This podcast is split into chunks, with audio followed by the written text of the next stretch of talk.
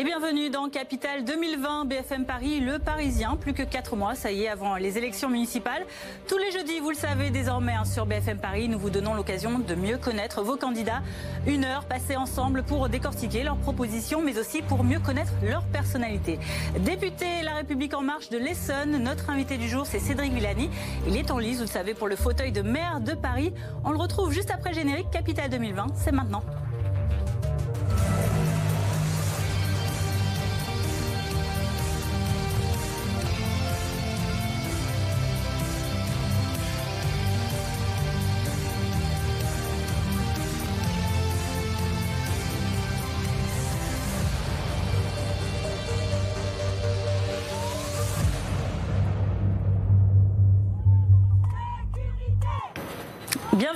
Sur BFM Paris. Cédric Villani, bonsoir. Merci d'avoir accepté euh, notre invitation euh, ce soir. À mes côtés, dans Capital 2020, ce jeudi, Marianne Guéraud, également journaliste politique du Parisien, avec qui cette émission, on vous le rappelle, est préparée euh, comme toutes les semaines. Cédric Villani, petite présentation. Vous avez 46 ans, vous vivez en couple avec deux enfants, vous êtes né en Corrèze, de parents profs de littérature, mais vous, c'est plutôt les mathématiques hein, qui vous ont attiré pour votre carrière. Aujourd'hui, on vous reçoit en tant qu'homme politique. Vous êtes député La République En Marche en Essonne. Et puis vous euh, briguez depuis maintenant, euh, vous, étiez député depuis 2017, maintenant vous briguez le poste de maire de Paris.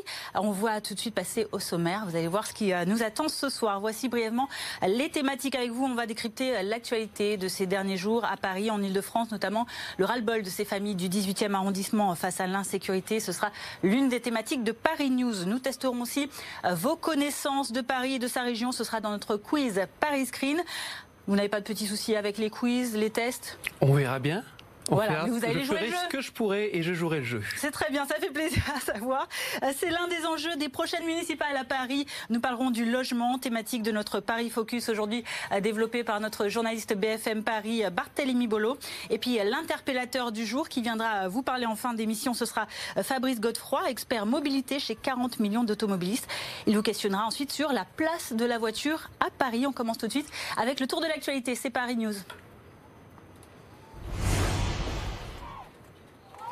Cédric Villani, on va parler de cette cinquantaine de riverains du nord parisien dans le 18e arrondissement qui ont manifesté en ce début de semaine, lundi, mardi, pour attirer l'attention des autorités, notamment sur une situation qu'ils qualifient d'abandon.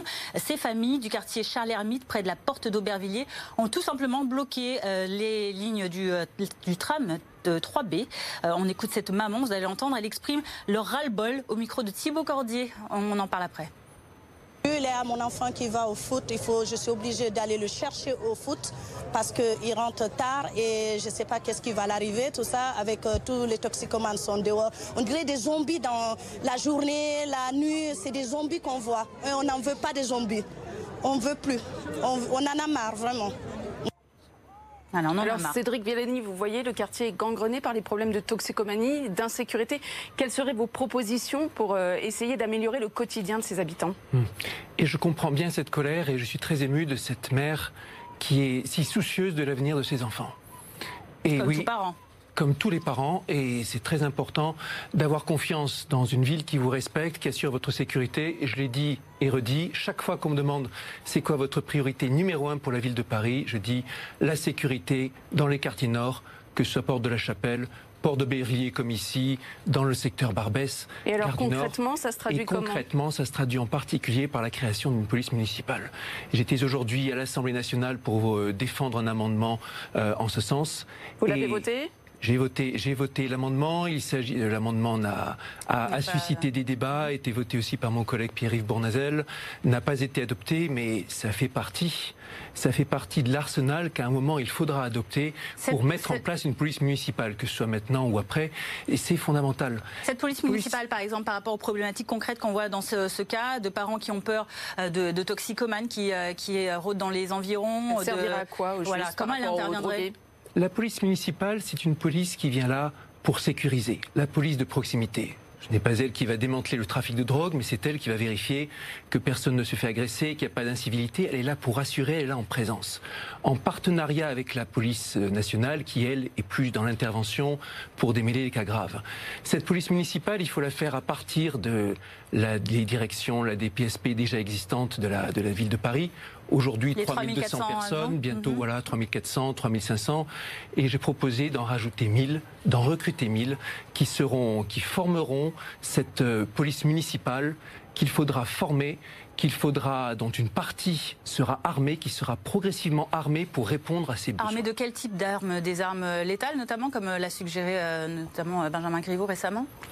Avant de parler d'armement, il faut parler des missions. Mais oui, il y aura aussi des policiers armés d'armes létales pour pouvoir se défendre, pas pour pouvoir euh, euh, les utiliser, sauf en cas où ils seraient eux-mêmes pris comme cible par des actes terroristes. Mais donc ces policiers armés euh, seraient chargés d'éviter que les toxicomanes restent dans les mêmes quartiers.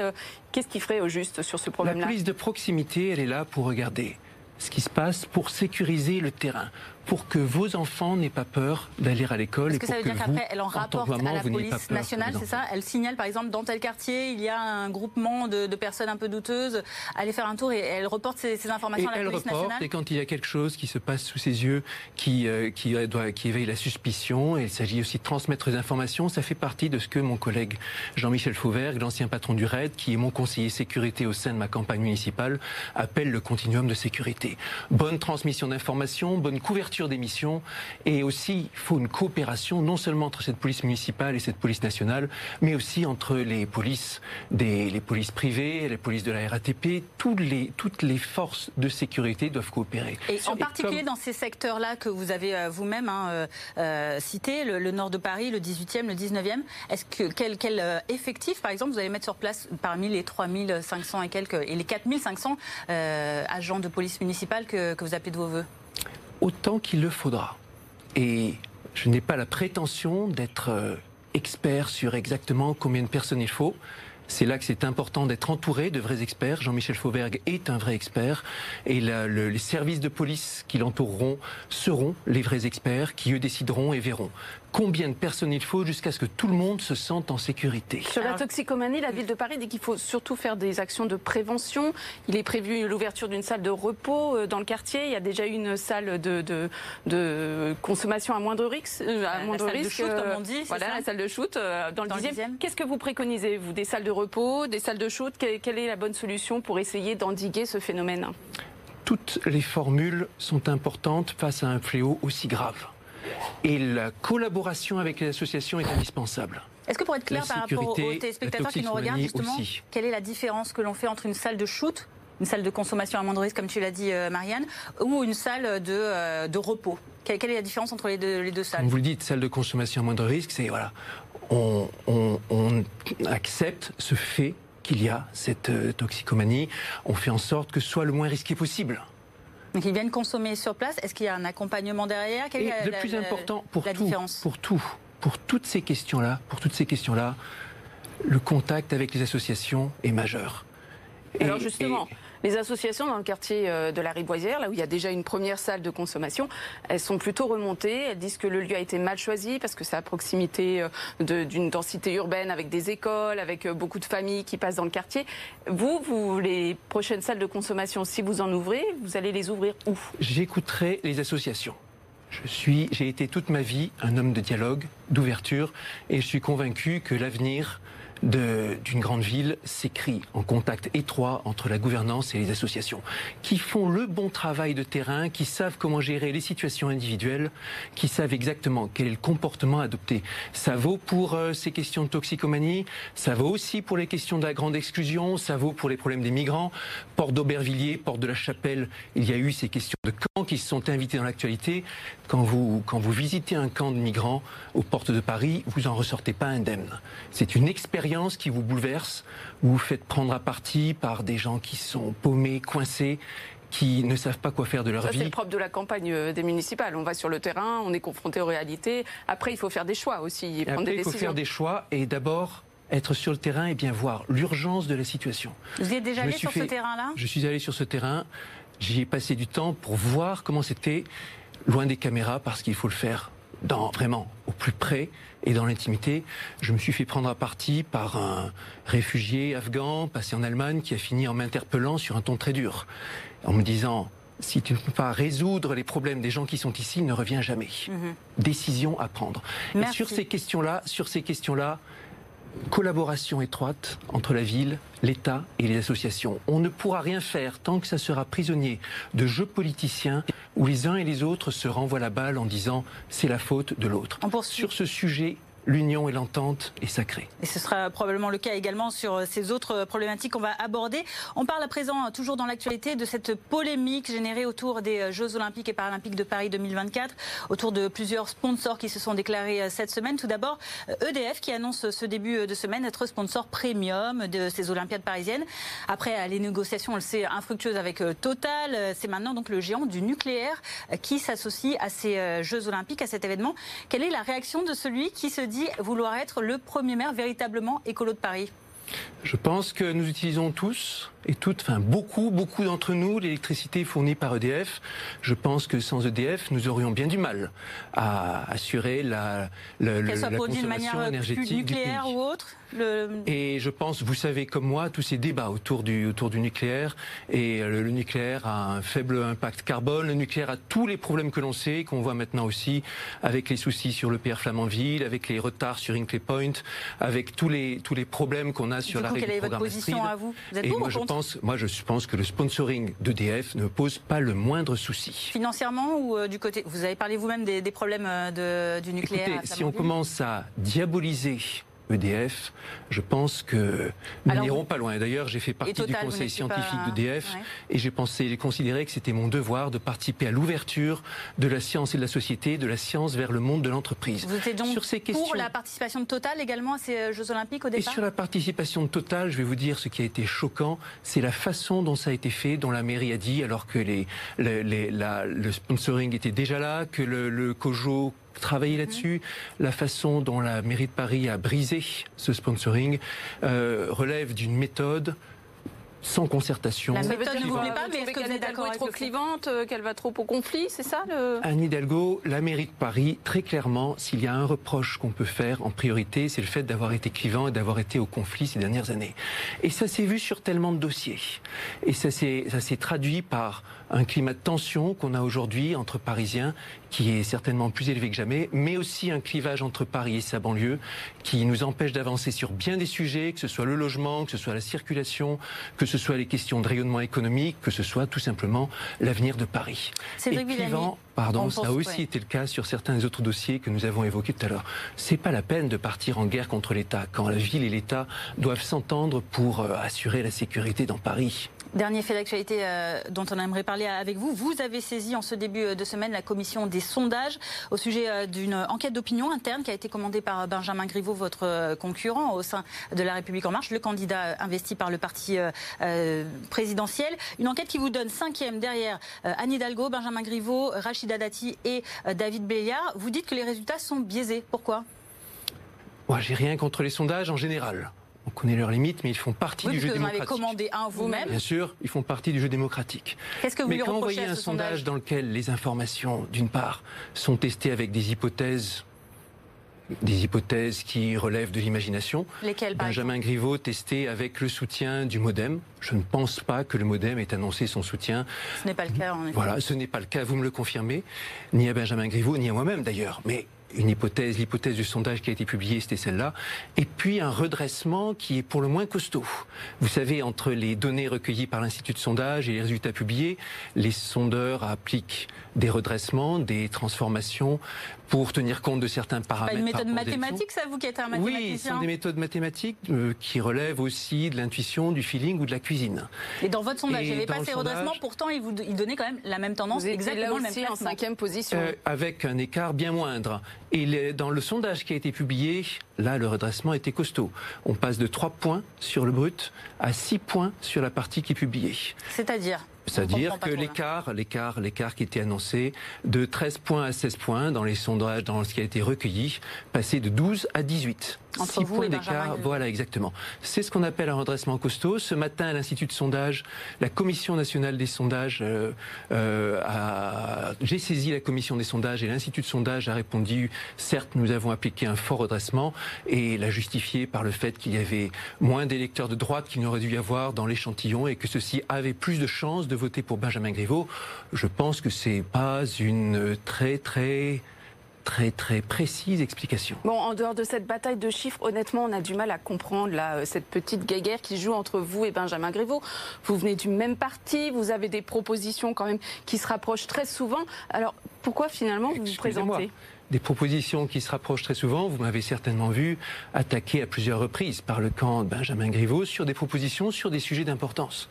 Sur le logement, j'ai défendu une régulation plus importante par rapport à Airbnb, le passage de 120 jours à 60 jours par an, et cela n'est pas du tout la position du camp de Benjamin Griveaux. C'est là votre différence majeure entre, sur les questions, Sur les questions de démocratie, sur les questions de gouvernance de Paris, les propositions que j'ai apportées avec la création d'une agora citoyenne, le tirage au sort, ont aussi été attaquées violemment. Sur l'écologie, j'ai fait part d'un plan complet à 5 milliards d'euros avec un volet qui se décline sur la, sur la mobilité partagée, pardon, sur les questions de végétalisation, sur les questions de rénovation thermique, sur les questions de menus enfin, bio Pour le moment, quand même, on est grand public, on a tous les deux, vous estimez que la, gestion d'Anne Hidalgo, vous, vous estimez tous les deux que la gestion d'Anne Hidalgo n'est pas bonne, qu'il faut passer à l'alternance. Vous n'avez quand même pas le sentiment qu'en maintenant vos candidatures, tous là, que ce soit vous, Griveaux, euh, Pierre-Yves Bournazel, vous vous allez finalement participer à sa réélection, Anne Hidalgo? Est-ce que vous avez le sentiment que nous sommes tous issus du même parcours? Je ne pense pas. Mais vous faites je ne pense pas. Parti, et mon parcours est justement est le seul, ma candidature est la seule qui ne soit pas cadré dans le cadre d'un appareil politique. C'est une candidature indépendante. Vous êtes pourtant député euh, La République En Marche, vous êtes toujours... Euh, vous n'avez pas rendu votre carte, vous êtes toujours adhérent au parti. Je n'ai pas rendu ma carte, mais je n'ai pas suivi les règles, si vous vous rappelez bien. Et cette candidature que je présente n'est pas une candidature d'appareil. Et la candidature tire sa légitimité de, des militants, de la, du terrain tire sa légitimité de tout ce qu'un profil comme le mien peut apporter dans la politique. Est-ce que votre candidature dissidente veut, veut, dire, est-ce que vous nous jurez ce soir que vous n'allez pas vous rallier avant le premier tour à la candidature de Benjamin Griveaux? Mais il y aura le 15 mars 2020 des bulletins Cédric Villani. Et dans tous les arrondissements. Et je présenterai tous mes chefs de file avant la fin du mois. Et je ne suis pas ici pour me rallier.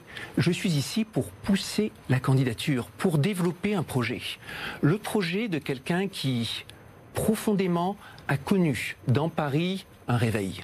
Je suis arrivé à Paris à 17 ans, vous l'avez rappelé tout à l'heure, je suis né en Corrèze. Comme les deux tiers des Parisiens, je ne suis pas né à Paris, mais Paris, c'est une ville qui m'a forgé, dans laquelle j'ai trouvé ma place, dans laquelle j'ai trouvé les rencontres qui m'ont apporté ma place dans les sciences, une carrière de chercheur, une carrière à l'image du monde. Paris, c'est une ville-monde et ça, je l'ai vécu. Une ville qui attire le monde et une ville qui envoie vers le monde.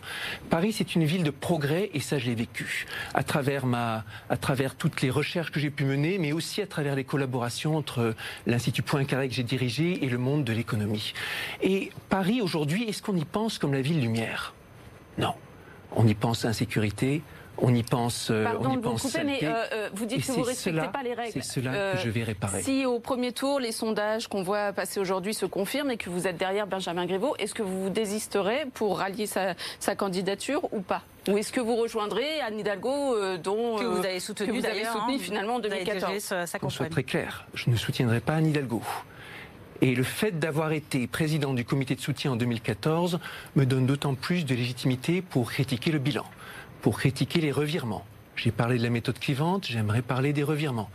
Au soir de son élection, Anne Hidalgo, on le sait, était contre les Jeux Olympiques, pour l'exposition universelle, dont j'étais alors l'un des porte-parole, et puis finalement, elle a été contre l'exposition universelle et pour On ne s'égare pas. Je ne rallierai ni Benjamin Griveaux, ni Anne Hidalgo. Les choses sont claires. Et j'expose très clairement les raisons pour lesquelles je ne rallierai pas et je ne soutiendrai pas Anne Hidalgo. Des revirements des méthodes clivantes. Et les raisons pour lesquelles je ne rejoindrai pas Benjamin Griveaux, une candidature d'appareil. On poursuit, on poursuit, on va tout de suite passer à notre rubrique suivante. Tout de suite, c'est Paris Screen. Continuez à réagir sur les réseaux sociaux avec le hashtag BFM Paris. Tout de suite, petit quiz de connaissances générales sur Paris, sur sa région pour vous, Cédric Villani. Première question, combien coûte un ticket de métro plein tarif? 1,90€ plein tarif. Vous prenez le, métro? Oui, mais moi j'ai mon passe Navigo, 75 euros mensuels. Et euh, pour le coup, c'est mon mode de transport préféré. La ligne 13, si célèbre pour être aussi emplacée, c'est celle qui est directe depuis chez moi euh, jusqu'à l'Assemblée nationale. Vous prenez les transports en commun? Vous êtes venu comment ce soir? Alors ce soir, je suis venu en voiture, mais nous étions quatre dans la voiture, ce qui veut dire que je participais à la fluidification par du transport partagé. On le sait bien, le drame de Paris, c'est pas la voiture en soi, c'est le fait que les voitures soient si peu remplies. Et on a besoin de transport partagé on a besoin de facilité pour la marche à pied, euh, on a besoin de, de covoiturage aussi. Non mais ce soir, vous êtes venu en covoiturage, c'est ça que vous dites? Et ce soir, je suis venu à plusieurs. Il y avait deux des, deux des personnes dans la voiture. Vous aviez un chauffeur. Euh, vous avez été confronté Non, c'était quelqu'un, euh quelqu'un de mon équipe qui conduisait. Nous étions quatre, deux qui continuaient sur une autre voie, deux qui descendaient ici. Donc c'était un bel exemple de covoiturage. Ça tombait très bien. Allez, deuxième question. Quel est le nom du préfet de police de Paris? Aujourd'hui, le préfet de police, Monsieur Lallemand. Exactement, Didier Lallemand, bonne réponse. Euh, qui a succédé à Monsieur Delpech. Exactement. Qu'est-ce que vous pensez justement de la gestion de la crise des Gilets jaunes, notamment de Didier Lallemand hein? On a fêté les un an du mouvement, c'était euh, ce week-end dernier, avec les débordements qu'on a vus. Ce n'a pas beaucoup euh, évolué. des situations catastrophiques dans plusieurs quartiers de Paris, notamment place d'Italie. De, Est-ce que vous jugez notamment la déclaration devant certaines caméras, en tout cas devant des téléphones portable du préfet de police euh, qui a dit ne pas être dans le même camp qu'une dame qui s'est présentée comme une gilet jaune de manière pacifique Avec tout le respect dû, monsieur le préfet allemand n'aurait jamais dû dire cela. Donc il est sorti du respect pour lui. selon vous. J'ai du respect pour lui. C'est un homme d'une grande compétence, c'est clair. Et quand je serai maire de Paris, si je suis maire de Paris, je travaillerai en très bonne entente avec lui. Mais quand on est préfet de police, on agit dans l'intérêt de tous les Parisiens, toutes les Parisiennes, et on ne distingue pas un camp contre un autre. On poursuit. À quelle place pourrait accueillir aux Jeux Olympiques les épreuves d'escalade, de breakdance ou encore de skate Une place parisienne? Vous me prenez de court. Alors, testez, euh, tentez le coup. Une place parisienne pour ces, ces types d'épreuves? Escalade, breakdance, skate? Oh là là Désolé, désolé. Vous n'êtes pas branché escalade ni breakdance euh... Ah ben peut-être que ça viendra, mais ce ne sont pas mes passe-temps favoris. C'est pas grave. Allez, J'étais branché, j'ai fait de la compétition au tennis de table. Là pour le coup, c'est quelque ah. chose dans quoi je peux vous donner beaucoup de billes.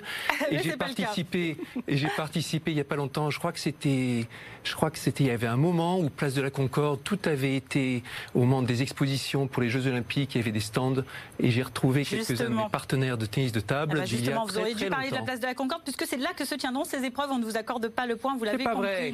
Euh, quatrième question. S'il vous plaît. Non, non, non, non, bah, Quand même, j'ai dit la place de la Concorde. Non, par, euh, inadvertance totale. oh là là, vous êtes dur avec moi. Quatrième question, qui sont les champions du monde français qui jouent actuellement au Paris Saint-Germain les, ah, euh, euh, oui. Alors il y en a certains au PSG qui sont champions du monde. On a cette chance à Paris. Qui sont-ils? Mmh. Vous aimez ça le football hein Ça m'arrive de, ça m'arrive de le regarder. Ça m'arrive d'aller au Parc Saint-Germain. oui, on voit parfois ouais. On voit parfois, on voit parfois d'applaudir Kylian Mbappé, d'applaudir, euh, d'applaudir les.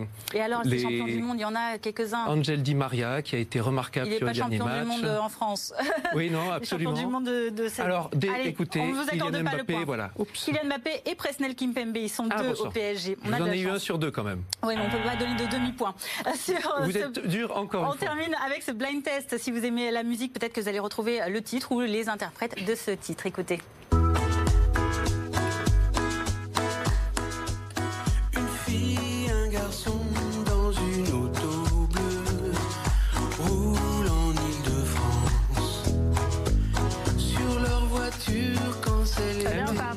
Non? En Ile-de-France le titre de Alain Souchon et Laurent Voulzy. Pourtant, leurs voix sont reconnaissables. Ah. Leur premier album en duo, voilà, c'était il y a quelques années. C'est pas grave. En tout cas, une note de 2 sur 5. Voici pas bon. votre score. Je vous ai déçu. Vos élèves, quand ils ont ça, vous n'êtes pas satisfait hein Ah non, mais je leur explique comment progresser. Voilà. Alors, comment on fait pour progresser Pour vous, dans votre cas sans arrêt sur son, son le métier travail, sur le métier sur l'ouvrage. Allez, n'hésitez pas à réagir, continuer. On passe tout de suite à notre séquence Paris Focus. Avec vous, Cédric Villani, on va prendre le temps de décrypter euh, une thématique toute francilienne hein, ces derniers temps, une préoccupation principale, euh, notamment pour les habitants de Paris, c'est le logement. Vous l'avez évoqué un petit peu tout à l'heure, le constat il est connu, le prix euh, du loyer, le prix à l'achat ne cesse d'augmenter, on a atteint les plus de 10 000, euros, le mètre, carré. Conséquence, 12 000 Parisiens en moyenne quittent la capitale chaque année. On en parle avec toi, Barthélémy Bolo, spécialiste politique BFM Paris. Quelles sont les différentes propositions justement sur la table par les différents candidats à la mairie de Paris Alors aujourd'hui, la mairie de Paris continue à construire un petit peu de logements et surtout rachète euh, des immeubles pour les transformer en logements sociaux. Budget de la mandature, 3 milliards d'euros euh, d'investissement. Parmi les euh, propositions qui sont sur la table, on va commencer par les plus clivantes avec le gel des loyers pendant 5 ans. Ça, c'est une idée de David Béliard, candidat écologiste. Les loyers sont déjà encadrés à Paris depuis cet été, mais lui veut aller plus loin. Ce gel des loyers. D'ailleurs, vous, Cédric Villani, vous avez dit que vous étiez intéressé par cette idée, sans dire vraiment si vous étiez totalement pour, pour le moment. En tout cas, deuxième idée, une aide pour le loyer. Plusieurs candidats y réfléchissent, notamment euh, Rachida Dati, mesure forte selon elle qu'elle développera dans les prochaines semaines. Il s'agit notamment d'alléger le poids des loyers dans le budget des ménages. Le loyer moyen à Paris dépasse allègrement les 1000 euros. Troisième idée, vous en avez parlé tout à l'heure, réguler Airbnb et limiter au maximum de nombre de nuitées à 60 par an. 120 pour le moment. Résultat euh, du dernier décret publié par euh, le ministre du Logement, Julien de Normandie. C'est une idée développée par Anne Hidalgo déjà depuis très longue date. Et vous aussi, Cédric Villani, vous avez dit que vous étiez intéressé par cette idée. D'ailleurs, vous avez euh, déposé un amendement la semaine dernière à l'Assemblée nationale dans ce sens. Les autres solutions pour le logement, et si elles étaient ailleurs, au-delà de Paris, car eh bien, il ne, faut plus, il ne faudrait plus construire, revoir les projets de gratte-ciel, une idée que vous avez là aussi reprise de Pierre-Yves Bournazel. Ce qui est remis en question, c'est notamment euh, le projet euh, de la ZAC Bercy-Charenton dans le 12e arrondissement. Il y a plusieurs immeubles de logement qui sont euh, prévus d'être construits. Vous avez dit que vous reverriez eh bien tous ces projets de gratte-ciel si vous étiez élu maire de Paris. Construire au-delà de Paris, là c'est une idée un peu plus à vous, Médine Cédric Villani, parce que eh bien, Paris est déjà trop dense. Il faudrait trouver eh bien, des solutions ailleurs, densifier donc au-delà du périphérique. Le problème c'est que le maire de Paris n'a pas vraiment de pouvoir en ce sens. Il faudra aller convaincre les maires euh, des communes limitrophes ou même euh, au-delà de la petite couronne. Alors, si on regarde toutes ces propositions euh, qui sont sur la table, finalement, vous, vous êtes beaucoup inspiré des idées développées par les autres candidats. Alors, Cédric Villani, quel est votre plan à vous pour résoudre la crise du logement? En premier, comme vous l'avez bien dit, le logement, c'est la crise. C'est un constat d'échec avec des loyers et des, et des prix à l'achat qui ont monté en flèche ces dernières années et qui font que Paris est devenu impossible à vivre pour Ça, c'est le constat que l'on dresse depuis longtemps. Effectivement, les Parisiens le vivent au quotidien. Comment on les sort de là? Et Il y a quelque chose que vous n'avez pas dit qu'il faut ajouter au constat, c'est le fait. Alors d'abord, ça a été dit aussi que Paris est tellement, tellement dense, avec 20 000 habitants au kilomètre carré. C'est le record de densité de tout l'Occident. Et euh, on peut pas, il faut pas faire croire qu'on réussira à faire un choc de l'offre dans Paris. Il se construit chaque année dans Paris, en ce moment, peu ou prou, 500 logements par an. C'est pas comme ça qu'on résoudra la crise. D'où le fait que c'est indispensable de penser les choses en grand. Et le troisième élément qu'il faut rappeler, c'est les quelques 240 000 logements qui sont soit logements vacants, soit résidences secondaires à Paris. 240 000 logements. C'est là que vous cherchez votre solution C'est peut-être 15% du parc, ça représente deux gros arrondissements de Paris, c'est juste gigantesque. Toute solution aux questions de logement doit aussi passer par là. Comment faire pour ramener des locataires dans ces logements vacants alors, comment Toutes les propositions, les propositions, chaque chose en son temps, seront annoncées un pack complet, cohérent, juste avant le meeting que j'organiserai le 11 décembre au Trianon. Exactement. Et ça veut dire que vous planchez certains des ingrédients, nous sommes en train de plancher sur la question avec d'excellents experts, mais c'est vrai votre que n'est pas encore fait sur euh, les solutions euh, à mettre en place. Euh, pourtant, il y a, ça fait longtemps qu'on en parle de cette crise du logement. Vous n'avez pas d'avis sur le sujet? Ça fait longtemps qu'on en parle et comme on en voit, le sujet est plein, plein de complexité pour le coup. Pour le coup, c'est l'un des sujets sur lesquels tout le monde a un avis et tout le monde pense avoir la solution et il convient d'écouter tout le monde. Je vais vous dire quelque chose qui n'est pas dans les propositions ici déjà annoncées et qui est très important. Travailler sur l'idée que le logement, ça doit aussi passer par, il faut mettre en rapport la question de logement avec la question écologique. Travailler sur un grand plan dans lequel il y aura des rénovations thermiques pour les logements, travailler sur les questions d'habitat indigne et faire en sorte que beaucoup des logements qui aujourd'hui sont pas propices à la location, sont pas acceptables, sont des passoires thermiques, puissent être rénovés. Et ça sera à la fois une question liée au logement, une question liée à l'écologie, une question sociale parce que ça touche les plus. Et alors ça, ça concernerait combien de, de logements? À quelle échéance? Un peu de patience, 11 décembre. Les Parisiens n'ont pas beaucoup de patience hein, avec ces, ces problèmes de L'élection est le 15 mars et 22 mars. Et c'est à ce moment-là que le meilleur programme, le plus cohérent sur le logement devra être mis en avant. Le programme complet sera publié en janvier. Pour le logement, toutes les mesures que pour seront vous, annoncées ces début décembre. de, de, ces, euh, de, ces, rénovations thermiques dans ces euh, immeubles, par exemple, seront la solution Est-ce qu'il faudra également chercher ailleurs? Une solution, il y a forcément un ensemble de propositions. On l'a dit, il faudra forcément aussi travailler sur le logement à l'extérieur de Paris et insistons là-dessus. Et j'ai été le candidat de tous les candidats qui a le plus insisté là-dessus.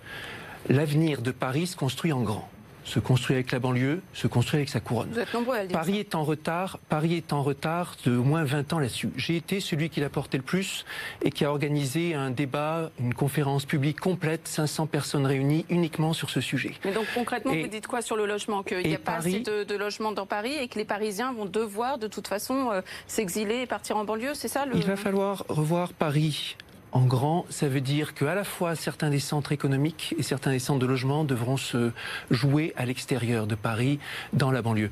Si vous voulez prendre une image, Paris aujourd'hui, c'est comme l'œuf au plat.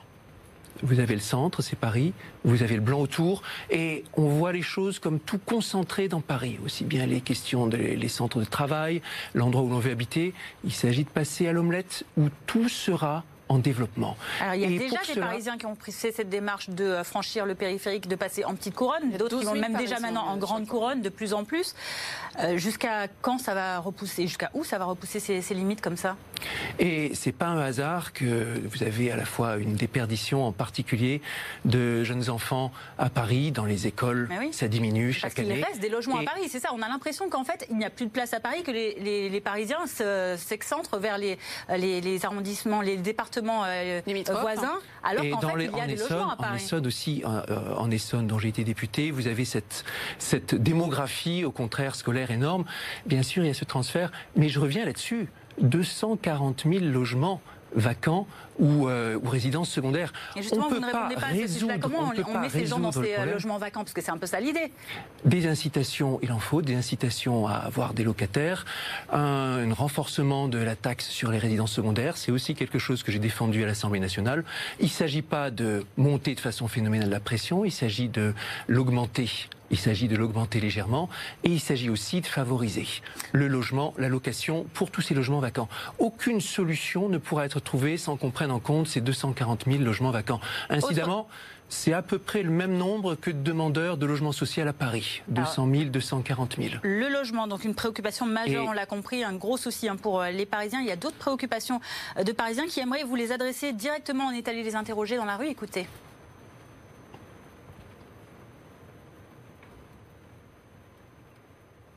Petit problème technique, on va entendre cette question. Comment résoudre le problème des travaux à Paris? Voilà, c'est une petite, euh, une petite équation à vous poser. Alors, cette question sur la, euh, sur la dette de Paris. C'est sur les travaux qu'il a posé la question. sur, la dette, on pourra en parler, mais sur les, sur les, travaux qu'il a posé la question. Et oui, on l'a vu, ces travaux qui se sont multipliés et ce fait qui a interpellé tant de Parisiens et de Parisiennes, comment ça se fait? Il y a des travaux juste à côté de chez moi et je vois jamais personne. Et bien sûr, on voit multiplication de travaux anarchiques. Je pense que c'est démagogique de proposer un moratoire sur les travaux. Hmm. Donc vous n'êtes pas d'accord avec Benjamin Grévaux sur le sujet, là pour le coup? Pour le coup, pas du tout d'accord.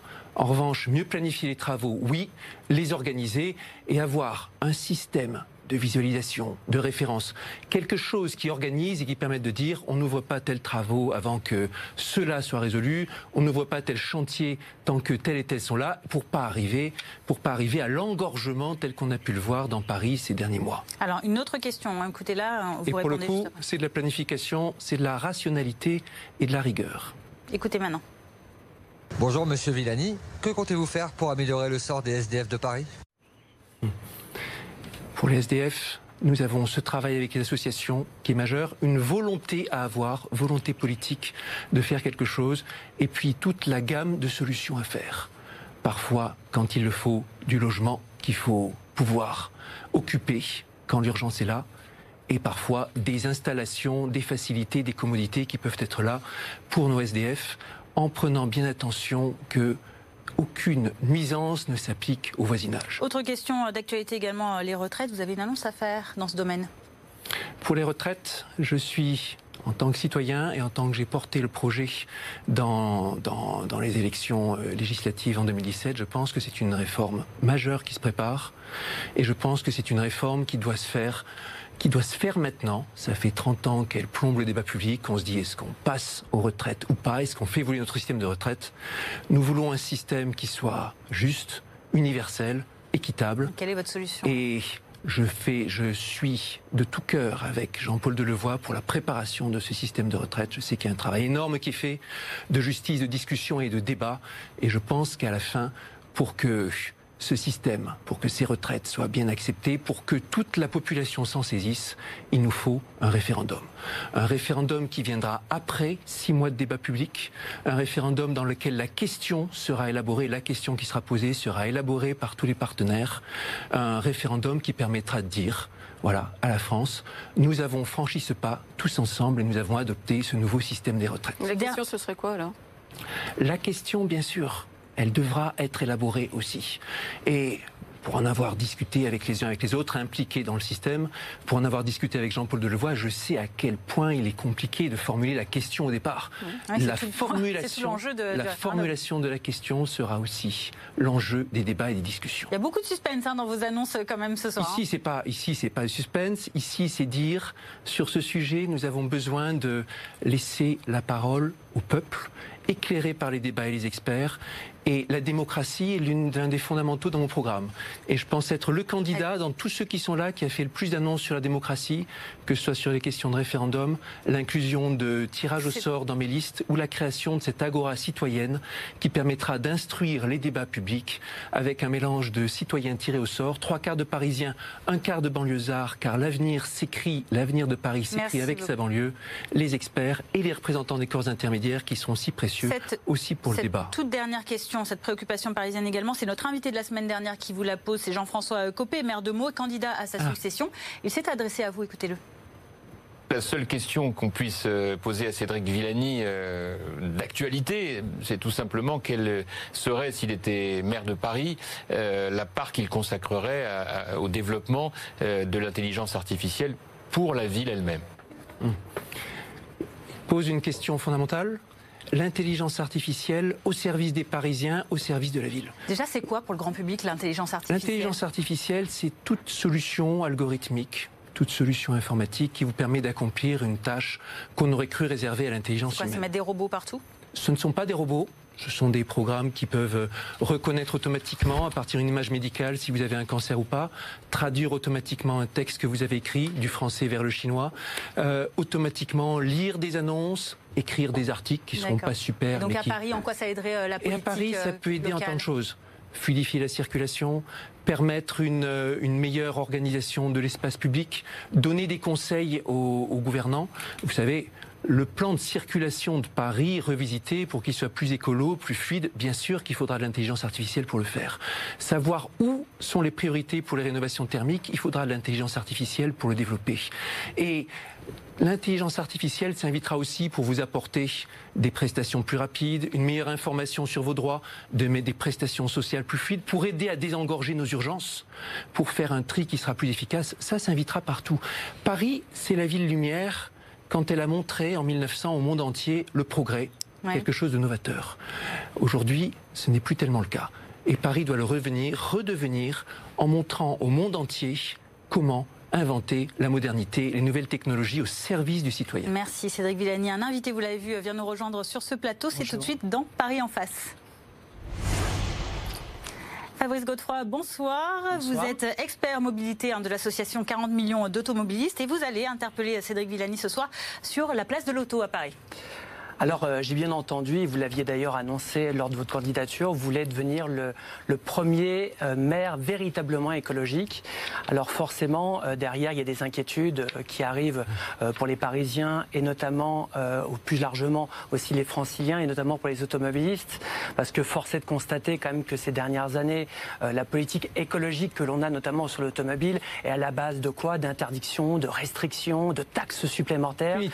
Et pas forcément d'alternatives euh, crédible sur le sujet. Donc forcément, il y a une inquiétude. Alors, euh, on peut prendre des cas vraiment bien précis parce que c'est des échéances qui arrivent très prochainement. En 2024, il y a les Jeux Olympiques, mais il n'y a pas que ça. Il y a aussi, par exemple, l'annonce de l'interdiction euh, des véhicules diesel dans Paris. C'est quand même 70% du parc roulant. C'est quand même important, qui vont pas s'évaporer comme ça en claquant des doigts. Donc je voulais avoir un peu votre positionnement sur le sujet, euh, par exemple, parce que évidemment les automobilistes euh, s'interrogent sur le sujet. Notamment cette gestion punitive que vous-même avez désignée, qu'est-ce que vous en pensez? Quand on punit, quand on tape, ça se rebelle, bien souvent. Mm. Et on voit bien que, par exemple, une mesure emblématique pour la mobilité, pour l'écologie, dans le mandat, dans le mandat d'Anne Hidalgo, ça a été la fermeture à la circulation des quais, des voies sur berge. Qui crée des embouteillages. Et qui a créé des embouteillages, qui, a reporté, qui a reporté de la pollution. Ça a diminué à certains endroits, augmenté à d'autres. Je ne reviendrai pas là-dessus. Je pense que ça apporte de nouveaux espaces que euh, les Parisiens et les Parisiennes se sont appropriés et que ce sont des, des, des moments, des lieux de respiration qui manquent à Paris. Mais la façon dont ça a été fait manquait de concertation, la méthode n'était pas dans le dialogue, en particulier avec les communes voisines, en particulier avec la banlieue. J'en reviens toujours là, l'avenir de Paris ne pourra pas s'écrire sans coopération avec la banlieue, que ce soit pour les questions économiques, pour les questions d'alimentation, parce qu'on a besoin aussi de coopérer pour les circuits courts avec la, grande couronne, ou que, ce soit pour la circulation. Et sur l'automobile, pour, revenir sur l'automobile, qu'est-ce que vous en pensez alors cette, cette fin, par exemple, euh, du moteur thermique en 2030, c'est dans 10 ans, 99% du parc roulant qui va disparaître. Euh, quelle position là-dessus Nous devons nous donner une bonne solution? Nous devons nous donner cet objectif. Nous avons un devoir d'exemplarité par rapport à l'urgence climatique. Quelles étapes de transition Et avec quelles alternatives? Quelles, sont les alternatives qu'on propose dans ce cas-là aux Franciliens? Voitures électriques, euh, voiture hydrogène Alors juste une petite chose sur le véhicule électrique, parce que j'ai entendu que vous étiez très écologiste. Euh, j'ai entendu aussi que le nucléaire, ça pose un problème. Euh, actuellement, l'électricité est à 75% nucléaire en France, donc un véhicule électrique est un véhicule nucléaire pour l'instant. Et puis il y a le lithium, le cobalt. Donc c'est véritablement quelque chose qui est... C'est ça Ouais, c'est pour la batterie, pour l'extraction du lithium et du cobalt pour fabriquer ces batteries. Donc c'est un modèle qui pour vous est très écologique. Le bilan écologique de la voiture hydrogène est bien meilleur que celui de la voiture électrique. C'est pour cela que, dans mes rêves, le parc vers lequel nous nous dirigeons est un parc dans lequel nous avons une grande part de voitures à hydrogène. Et une mobilité aussi pour les, pour les bus hydrogène qui pourra être un sujet sur lequel Paris se distinguera. Pour l'instant, L'hydrogène reste cher. Voilà, et bien sûr, l'hydrogène reste cher. Et pas forcément nous avons besoin, nous avons besoin d'innovation. Alors ça dépend si on entre dans le débat technique, savoir si l'hydrogène bah, est fabriqué par hydrolyse ou fabriqué par gaz naturel. Et ce qui est important, c'est bien. Fossile.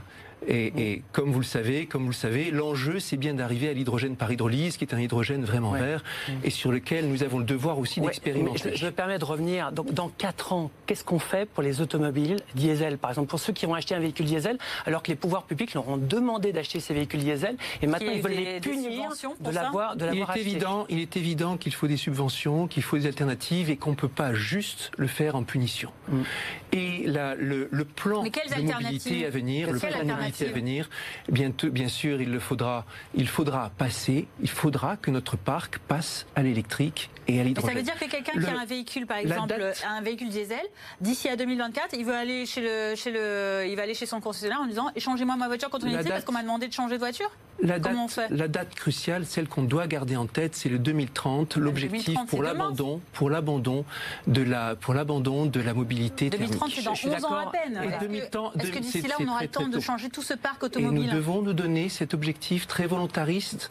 Alors comment on l'invite Vous n'êtes pas contre la voiture, vous voulez et vous voulez changer le parc, mais vous n'êtes pas contre la voiture. Je ne suis pas contre la voiture. Je pense que la voiture, je pense que la voiture a un avenir et qu'on doit aussi faciliter la vie des automobilistes et tout faire pour l'intermodalité, pour que les automobilistes puissent emprunter les transports en commun.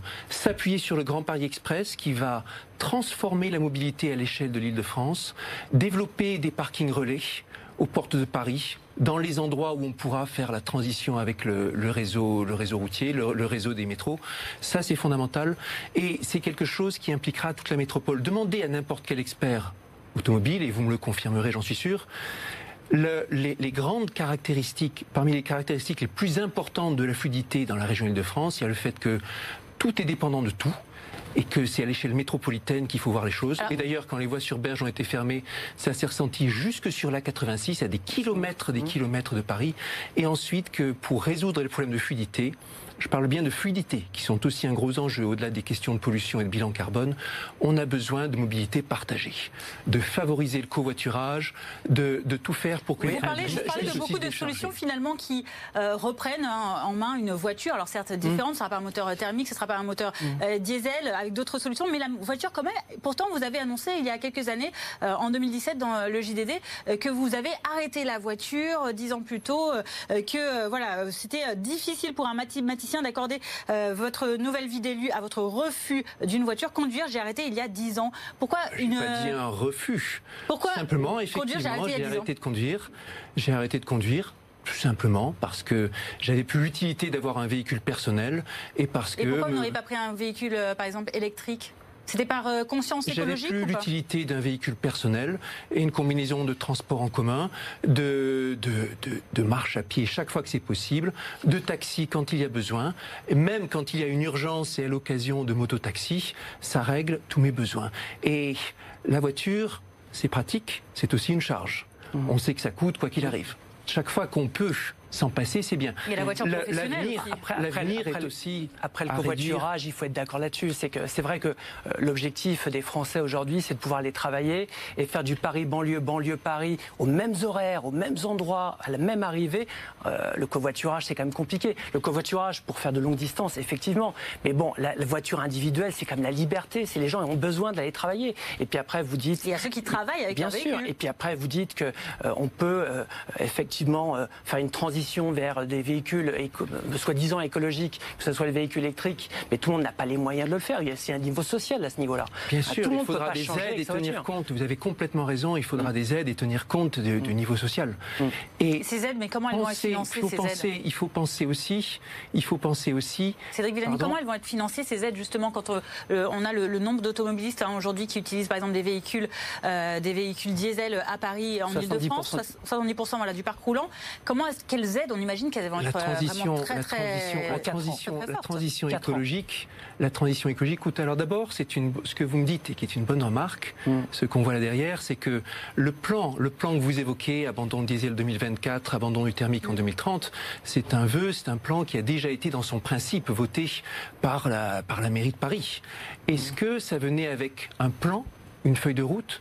Je ne crois pas. Mm. Et précisément, quand on se donne des objectifs sans se donner des plans, c'est là qu'on se retrouve avec des problèmes. Est-ce que c'est un objectif réalisable Est-ce que malgré tout c'est réalisable d'ici 2030 Je vous renvoie. Nous avons, nous avons euh, sur la sur la question de sur la question de la mobilité à l'échelle nationale, c'était l'objet d'un rapport présenté devant l'office parlementaire scientifique que je vice-préside et dans lequel l'objectif de l'abandon de la mobilité thermique à l'échelle nationale en 2040 était précisément examiné, budgétisé, mis en scénario. C'était les députés Huguette Piednoir, Huguette Piednoir et Stéphane Huguette et Stéphane Piednoir qui s'en occupaient. C'était à l'échelle nationale sur lesquelles nous C'est bien différent parce que 2040 au niveau national, c'est au niveau des ventes. Euh, Paris, c'est au niveau de la possibilité de pouvoir rouler. Donc c'est complètement différent. Après, le problème, c'est que les alternatives, euh, elles sont pas disponibles pour l'instant. Les transports en commun sont bondés pendant les heures de pointe. Et de toute façon, il y a des rapports que vous avez dû lire, notamment de Respire et du CNRS, qui montraient qu'il y avait dix fois plus de pollution aux particules dans les métros et dans les RER. Donc c'est pas forcément une solution parfaite. On nous demande de ne pas prendre notre voiture euh, pour aller rouler dans Paris pour polluer, puis finalement, on va se faire polluer dix fois plus euh, dans l'air, dans le métro et dans l'air. Donc ça pose un problème. et puis, je finis là-dessus. Juste, la trottinette et le vélo, c'est très bien quand on habite à Paris, mais quand tu fais du Paris, banlieue, banlieue Paris, pour aller travailler tous les jours, est-ce que vous croyez qu'on peut partir du 94, du 91, aller à Paris en petite trottinette ou en vélo pour aller travailler? C'est quand même compliqué. Et ça, je pense qu'il faut en tenir compte, à la fois pour les Parisiens, 2 millions d'habitants, mais aussi pour, les, les Franciliens, 12 millions d'habitants. Et c'est quand même extrêmement important. Il ne faut pas passer à côté. Vous avez complètement raison. Euh, pendant des années et des années, j'ai fait presque quotidiennement 91 vers le 75 en RER. E mm. Et bien sûr, Les RER aussi, on connaît leurs limitations et on sait, et j'ai pu expérimenter à quel point ça pouvait être bondé à certains horaires, mm. à quel point ça pouvait être imprédictible parfois. Mm. Mais on a besoin de transport, de transport en commun. Euh, bien plus performant à l'échelle francilienne que maintenant. De quel type Les mêmes types mais plus nombreux, les mêmes types mais euh, fonctionnant avec euh, un mécanisme différent ou est-ce qu'il faut inventer autre chose? Et d'abord, suivre la réalisation du Grand Paris Express. Nous sommes en retard aussi sur ces mobilités à grande échelle depuis longtemps. C'est l'un des projets les plus importants qui ont été faits pour animer euh, soutenir la métropole. L'homme politique qui a soutenu la métropole, qui a soutenu le Grand Paris au plus haut niveau, c'était Nicolas Sarkozy en 2008, quand il lance le projet du Grand Paris Express. Euh, nous sommes aujourd'hui en 2019 bien loin encore de l'achèvement, mais d'ici quelques années, le réseau Grand Paris Express sera là et bouleversera les mobilités à l'échelle francilienne. Il faudra s'appuyer dessus et trouver les solutions par lesquelles les voitures, les navettes, la mobilité partagée sur service viendront s'appuyer sur ces réseaux pour apporter une solution à l'échelle globale. Merci beaucoup Cédric Villani. Merci à vous euh, Fabrice Godefroy d'être venu sur ce plateau. Je le rappelle, vous êtes expert mobilité euh, à l'association 40 millions d'automobilistes. On passe tout de suite, c'est bientôt la fin de Capital 2020, notre rubrique Vrai-Faux. Alors, une petite question rapide, hein, euh, Cédric Villani. Il ne nous reste pas beaucoup de temps. Vrai ou faux qu'on ne vous voit plus beaucoup en Essonne hein, récemment et que vous avez complètement laissé tomber votre circonscription Faux, et je continue régulièrement à organiser et présider les débats du comité consultatif de l'établissement public d'aménagement Paris-Saclay. Désolé pour le long titre. C'est un poste pour lequel je donne des, par lequel je donne des recommandations, des synthèses à l'établissement public d'aménagement Paris-Saclay, présidé par Valérie Pécresse. Les débats ont lieu quasiment chaque semaine. Ce sont des heures d'audition sur toutes sortes de sujets, circuits courts, agriculture, euh, qu'est-ce qu'on a, mobilité bien sûr, sujet clé, urbanisme sur le plateau de Saclay. Donc vous restez encore sur le terrain de l'Essonne, ouais, malgré vos, dû pousser vos ambitions parisiennes Absolument. Vous vivez à Paris, hein, dans le 14e Je vis dans le 14e. J'ai dû pousser un grand coup de gueule à un moment pour avoir accès à ce poste extrêmement intéressant pour instruire les débats dans le développement de Paris-Saclay, qui fera partie du Grand Paris demain de façon euh, extrêmement résolument tournée vers l'avenir, en bonne entente entre l'agriculture et le développement de la recherche. Et c'est cher à mes yeux. Et quand je parle de Grand Paris, tout le monde parle de Grand Paris, disait-on. Moi, c'est quelque chose que j'ai vécu dans mes fonctions. Prochaine question. Regardez d'abord cette euh, image qu'on a à vous montrer. Je vous annonce ce 4 septembre que j'ai décidé d'être candidat à la prochaine élection du maire de Paris. Vrai ou faux, vous êtes un candidat un peu loufoque. Candidat loufoque, ça veut dire quoi? Un candidat qui n'a pas de plan, un candidat qui ne fait pas les choses avec méthode. C'était le 4 septembre, j'ai annoncé que je serais candidat. Dans la foulée, il y a eu une conférence de presse parlant de méthode et des objectifs dix jours plus tard, puis une sortie, puis une intervention dans les échos sur le budget de la ville, la façon d'organiser les, ressources humaines. J'ai été le premier à dire qu'on avait besoin d'une remise à plat des services des ressources humaines de la ville, qui se ferait en grande concertation, mais de façon résolue, que c'était le moment aussi de travailler sur mais pas beaucoup de, propositions encore pour le moment. On l'a vu depuis euh, le début je suis désolé, des propositions, Tout est en, chantier encore, on a l'impression avec des experts dans tous les domaines. Les propositions, elles ont eu lieu dès le début. Par exemple, sur la police municipale, j'ai annoncé le recrutement de 1000 agents pour former la police municipale. Euh, c'était il y a un moment, c'était un chiffre précis, 1000 avec des objectifs, des questions de formation sur les questions de sur les questions de, de, ressources humaines. J'ai dit dès le début qu'il fallait organiser le passage aux 1607 heures annuelles pour la ville de Paris, pour les agents de la ville de Paris au cours de l'année. Est-ce que vous concevez déjà depuis pas mal de temps que vous concevez pas non plus très nouveau Oui, mais le, le mythe, que pour revenir sur cette question que je vous ai posée, je suis un candidat sans proposition répondu par mes adversaires. Pas ma question. Pas une question. Si vous comparez, si vous comparez les yeux dans les la hein, liste des propositions qui ont été annoncées. On va parler d'exactitude, vous aimez ça. Euh, Cédric Villani, la question c'était est-ce que vous êtes un candidat loufoque passant de propositions Vous avez parlé des propositions, on vous parle évidemment euh, de, cette, euh, de, ce look que vous avez, de cette peut-être approche avec le public qui est peut-être moins aisée qu'avec d'autres candidats. vous travaillez d'ailleurs sur votre image, hein, vous prenez des cours de média c'est pourquoi. Excusez-moi, j'ai un peu raccourci les cheveux. Est-ce que ça change vraiment le fond? Est-ce que c'est le sujet quand on parle de Paris? Suivez-moi sur le Est-ce que les Parisiens vous entendent? Est-ce que les Parisiens vous suivent? Vous avez l'impression qu'ils sont vraiment sur la même longueur d'onde Alors là, vous, je vais que vous, vous êtes sur la même longueur d'onde Je vais vous dire, toutes les rencontres de terrain se passent à merveille. Le week-end dernier, été dans cinq arrondissements, déplacements de terrain, des marchés, des réunions publiques, des marchés encore. Été dans le 7e, le 15e, le 12e, le 17e. On l'a compris, votre look ne vous empêche pas bien passé et même, je vais vous dire, Je, le contact avec les Parisiens se passe toujours à merveille. Je vous invite à m'accompagner sur un déplacement de terrain.